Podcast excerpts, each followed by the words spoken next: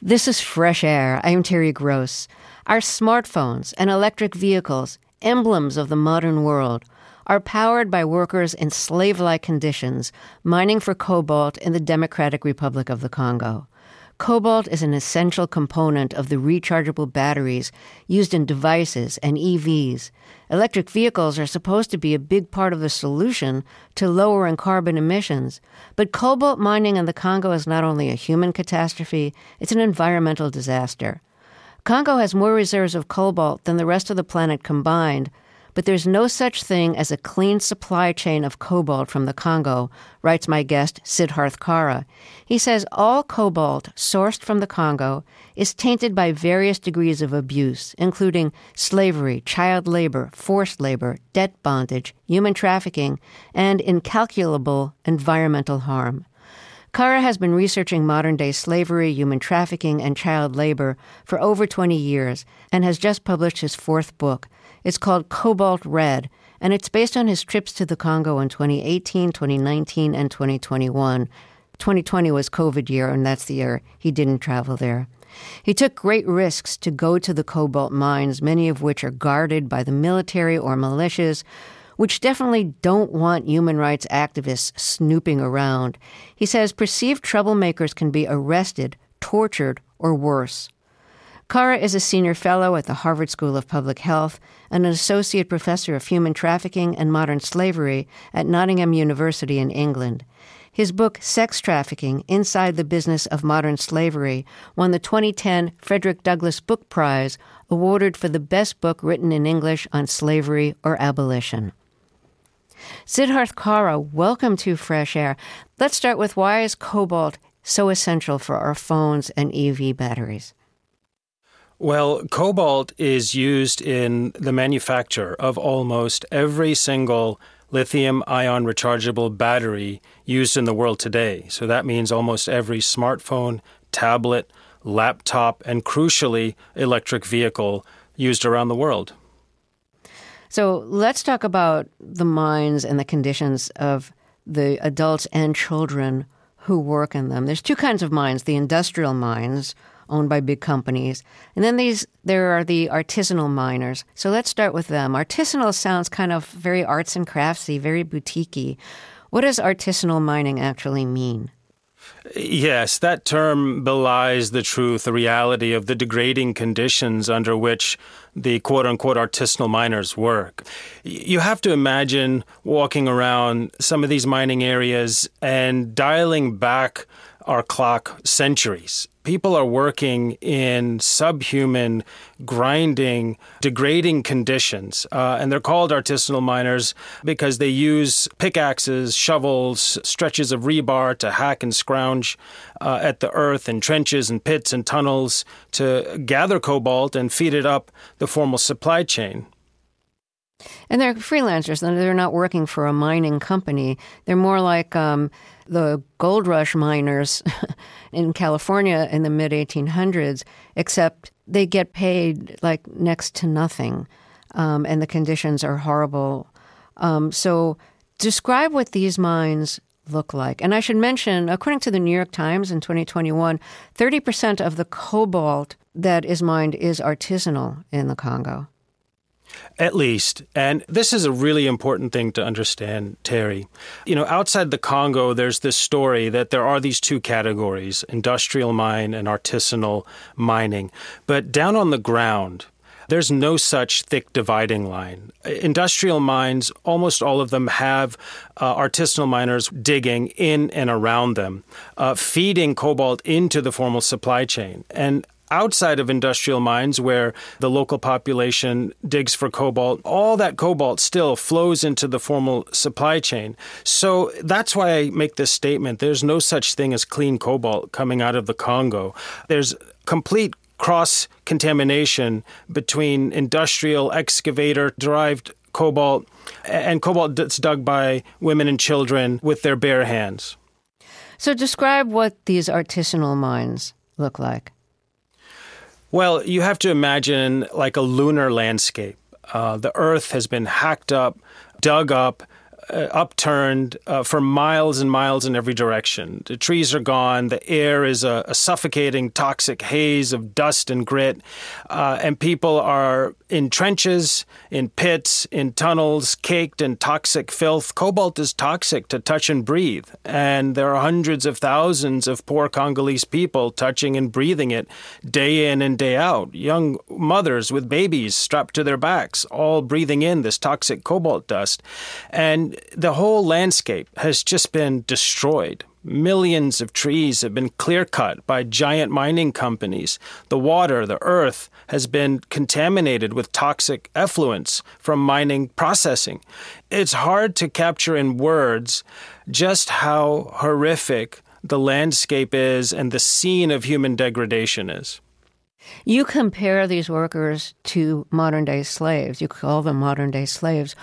What is worthy of such a, a horrible comparison?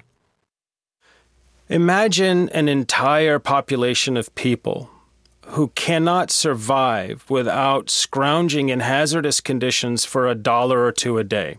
There's no alternative there. The mines have taken over everything. Hundreds of thousands of people have been displaced because their villages were just bulldozed over uh, to make place for large mining concessions. Uh, so you have people with no alternative no other source of income. Now, add to that the menace in many cases of armed forces pressuring people to dig, parents having to make a painful decision do I send my child to school or do we eat today?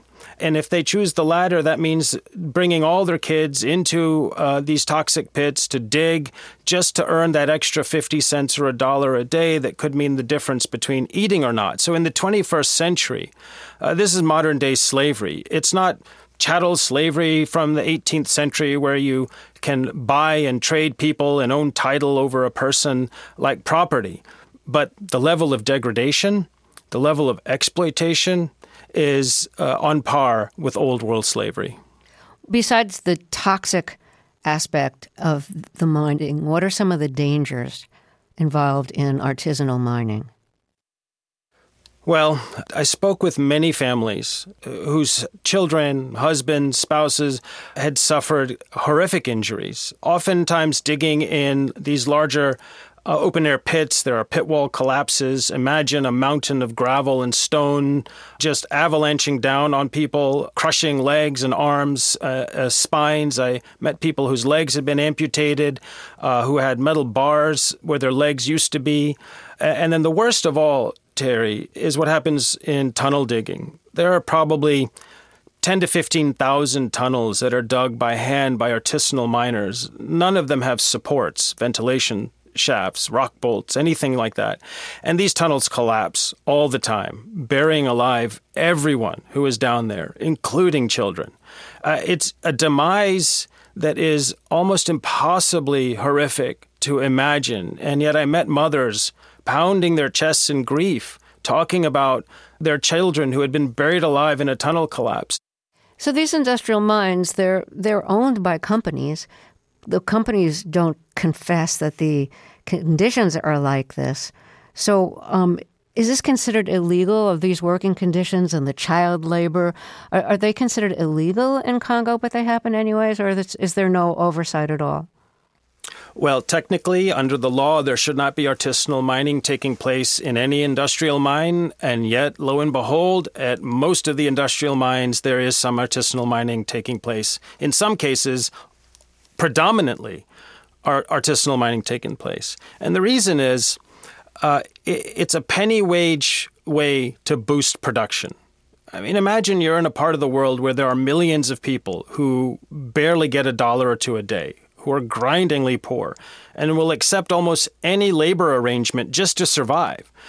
Well, you put them in a tight pit, cram them with 10,000 other people, and pay them a couple of dollars, and they'll produce you know thousands of tons of cobalt um, per year uh, uh, for almost no wages, uh, and so that that's not legal, but it's happening. So no one knows if the cobalt that they're buying from Congo for the batteries that they're going to manufacture for our devices and electric vehicles. No one knows whether these are from unauthorized artisanal mines or from official industrial mines or authorized artisanal mines. So, how is the cobalt that is not from authorized mines laundered into the larger supply chain?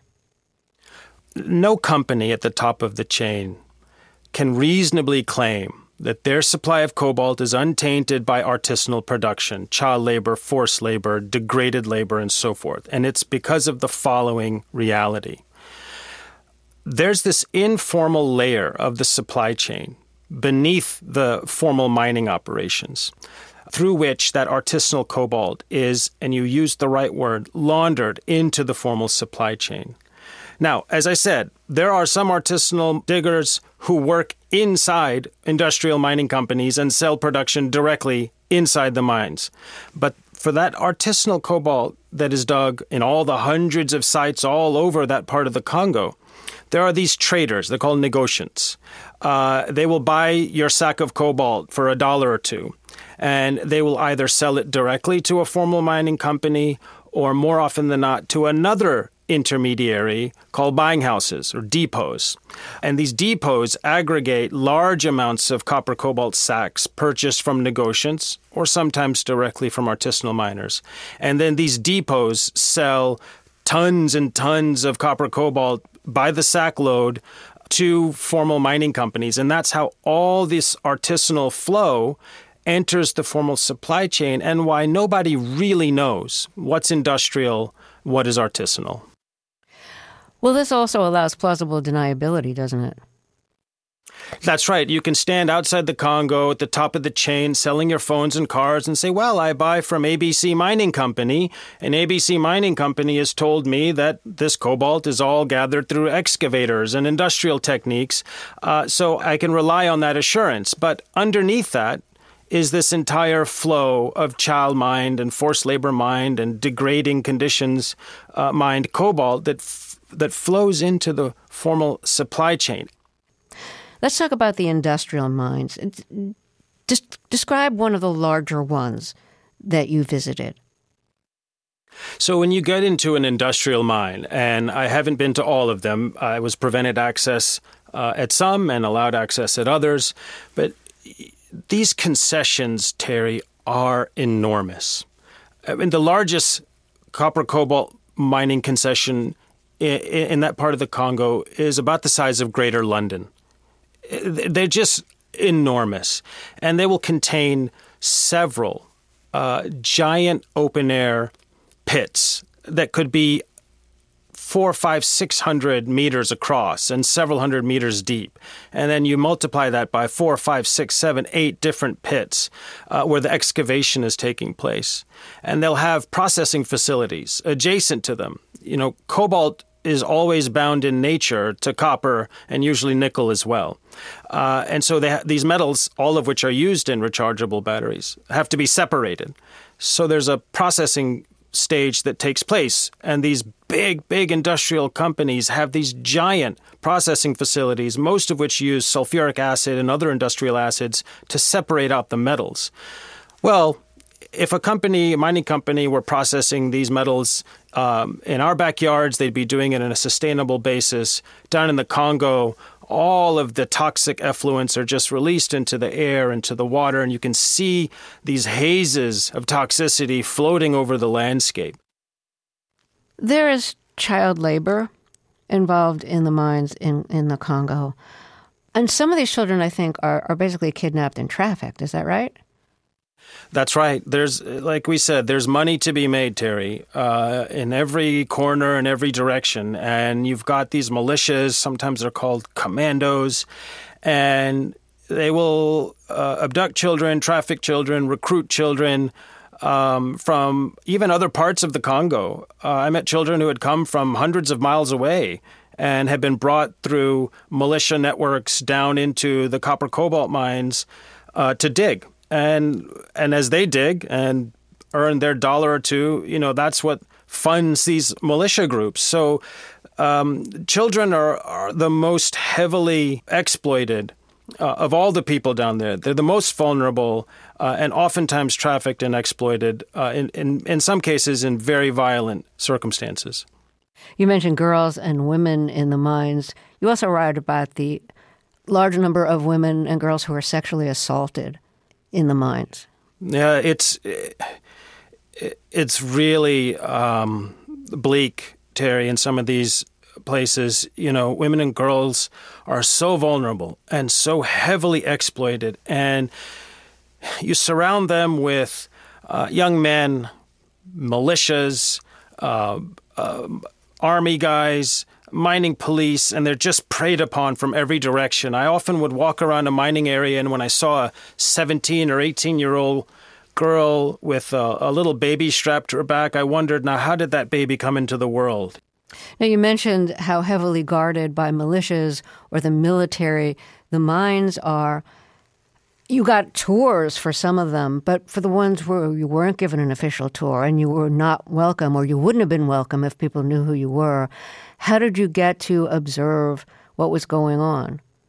Yeah, it, I had to rely very much on on uh, ground relationships, and and and I spent quite a bit of time building trust with uh, people in local communities uh, who could then take me into these areas. You're absolutely right. I couldn't just go marching into uh, an artisanal mining area, let alone an industrial mine, um, looking around and asking questions. That, that would have led to very negative consequences. Um, but with uh, local guides, people trusted in certain communities. Once they trusted me, uh, they would take me into certain areas um, where, through an extension of them, I was able to access communities uh, of artisanal miners uh, and conduct interviews or and just observe.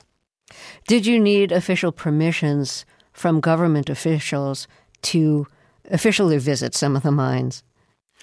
Yes. So when I one of the first things that happened when I went into the uh, my first trip was uh, one of my guides said, "Okay, before you go anywhere, before we go into any villages or mining areas."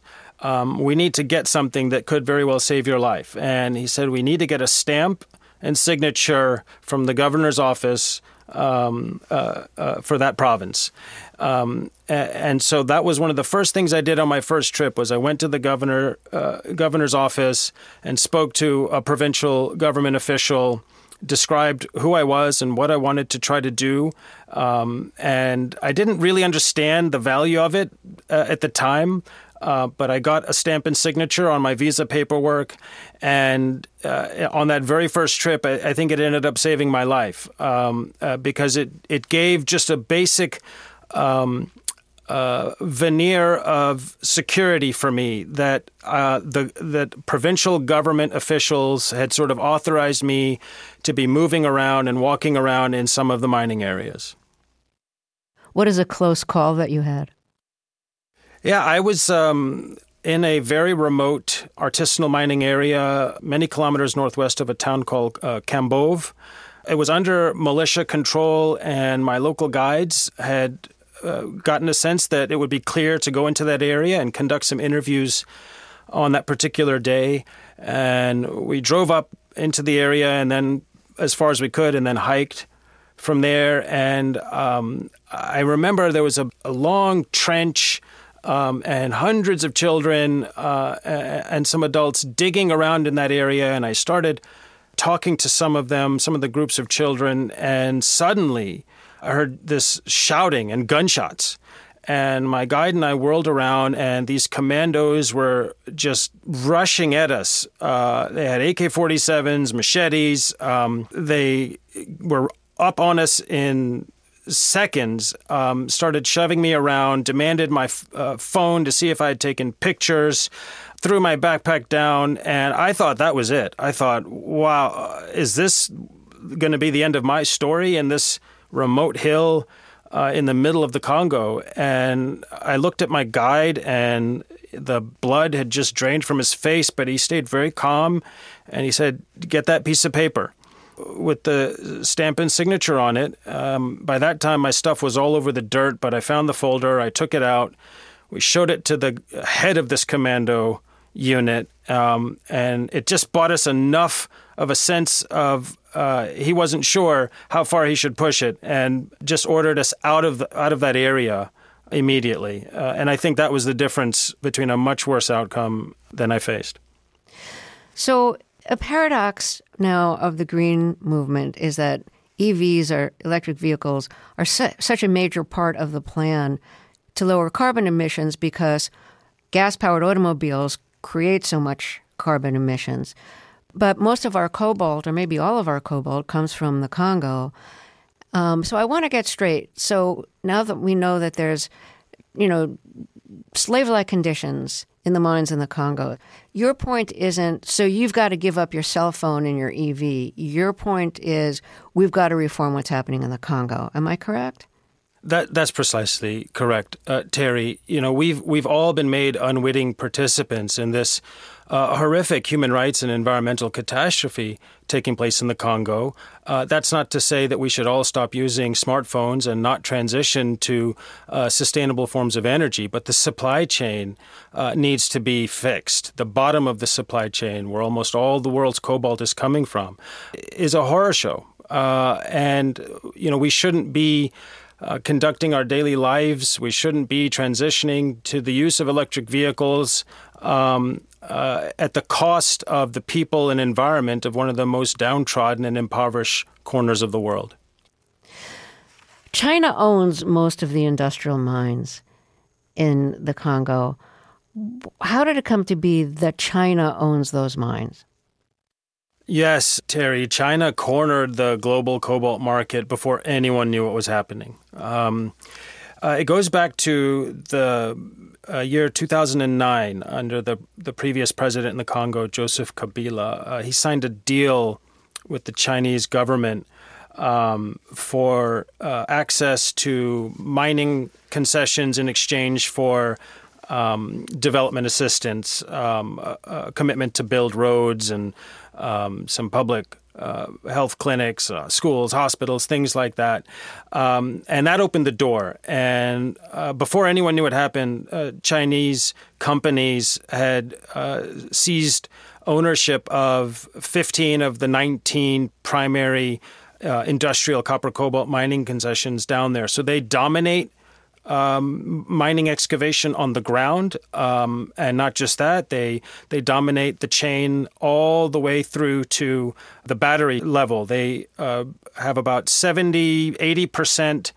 Um, of the refined cobalt market and probably half of the battery market. Um, and from there, you just have consumer facing tech and EV companies.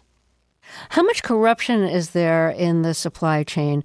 In other words, so China made a deal with the leaders of the Congo, but within the Congo, is there a lot of like payback and corruption and bribery and taking money from the top and not going, not giving it to where it's supposed to go? Yes, absolutely, Terry. Uh, that, corruption is a big part of the problem. That's what allows so much of this abuse uh, to persist. Um, and uh, the thing is, imagine the Congo. It's a war torn, deeply impoverished nation uh, that has been subjected to generations of pillage and ransacking, going all the way back now centuries to the slave trade.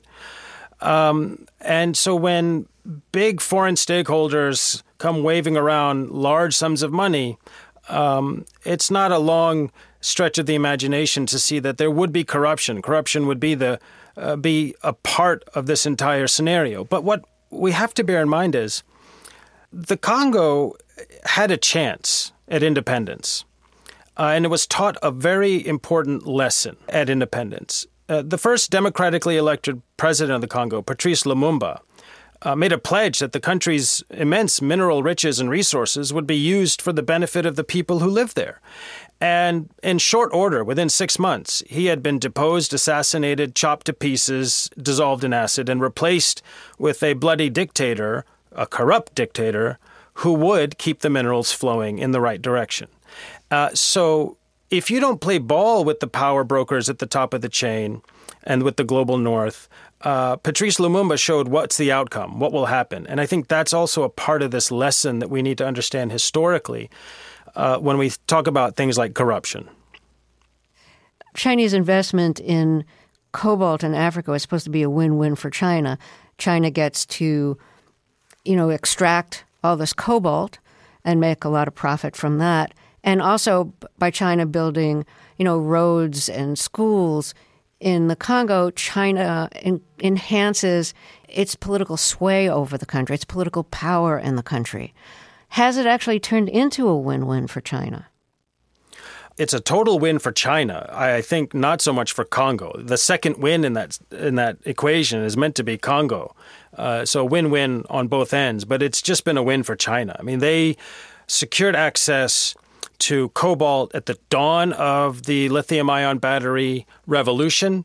Uh, they vertically integrated the supply chain before the West knew what was happening.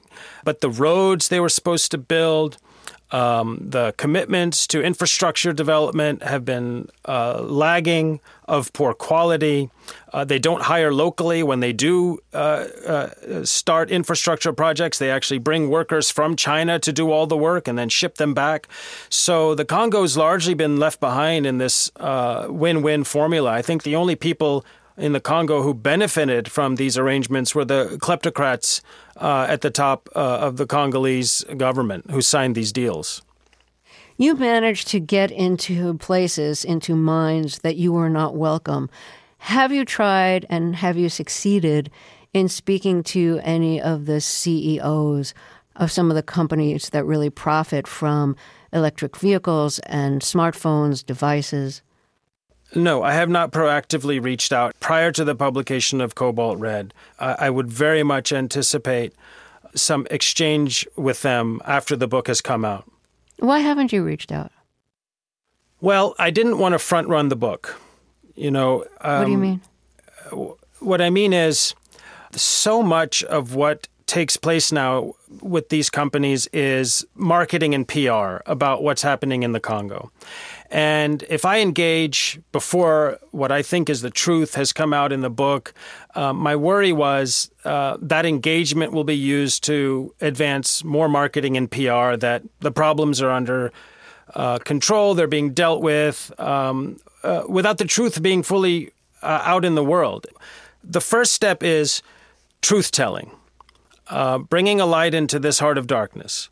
And if we can agree on what the truth is, uh, then we can engage constructively. And I didn't want to contribute to or even enable any further um, narratives that, well, we're engaging and the problems don't affect our supply chain. Before you became a researcher on sex trafficking and child labor, and slave like working conditions.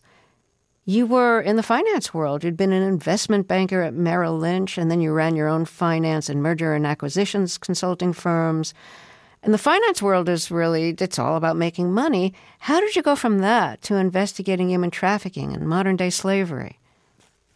Yeah, talk about a sharp left turn. Yeah, really. Um, yeah, I was uh, I was on Wall Street back in the late '90s um, at Merrill Lynch as an investment banker, earning a good salary and doing M and A deals and IPOs, and it was fast paced and exciting. But I just had a moment where I reflected: now, why exactly have I been put on this planet? Is it to pad my bank account, or is there some greater good that I can try to contribute to the world. Um, and, and I had an experience volunteering in refugee camps in the former Yugoslavia when I was an undergraduate student. Um, and that's the first time I came across stories of things like sex trafficking and uh, human trafficking more generally. And those stories and that experience from that refugee camp, it always sort of stuck with me. And as I was reflecting on the what is the purpose of my time on this planet, I harkened back to that summer that I spent in the refugee camp, and I thought, you know, are, are these kinds of things still happening, and what are people doing about it? And I thought, well, if I'm ever going to take that sharp left turn in life, um, now's the time. This is back, you know, 22 years ago when I was young and unmarried and uh, could take big risks. Uh, so I did, and I, I, just left it all behind. Um, I did not have a plan or a background in this kind of work at all, but I thought, let me just try and see if I can understand this world of trafficking and slavery and child labor and formulate a way to make a contribution. And if I can't, I'll at least know that I tried. So I can't pretend to know a lot about the world of finance, but in mergers and acquisitions, companies often are made to look profitable by cutting employees, cutting expenses and services, and thereby increasing stock value because the company is showing a profit, but they're showing a profit not by doing better, but by just cutting expenses. And then often that company is just sold off. Uh, and, and the owner of that company um, makes a big profit. Did you do anything in mergers and finance that started to like bother your conscience because you thought people were being hurt? You know what bothered my conscience was uh, I was in this part of the world where it was just unbridled avarice. There was just so much chasing of money and so much greed and so there was never enough. And I saw because I'm South Asian, you know, and I, I have seen poverty as a child in India. I would see children who looked just like me, uh, but were so much more unfortunate uh, and disadvantaged just by fluke of birth.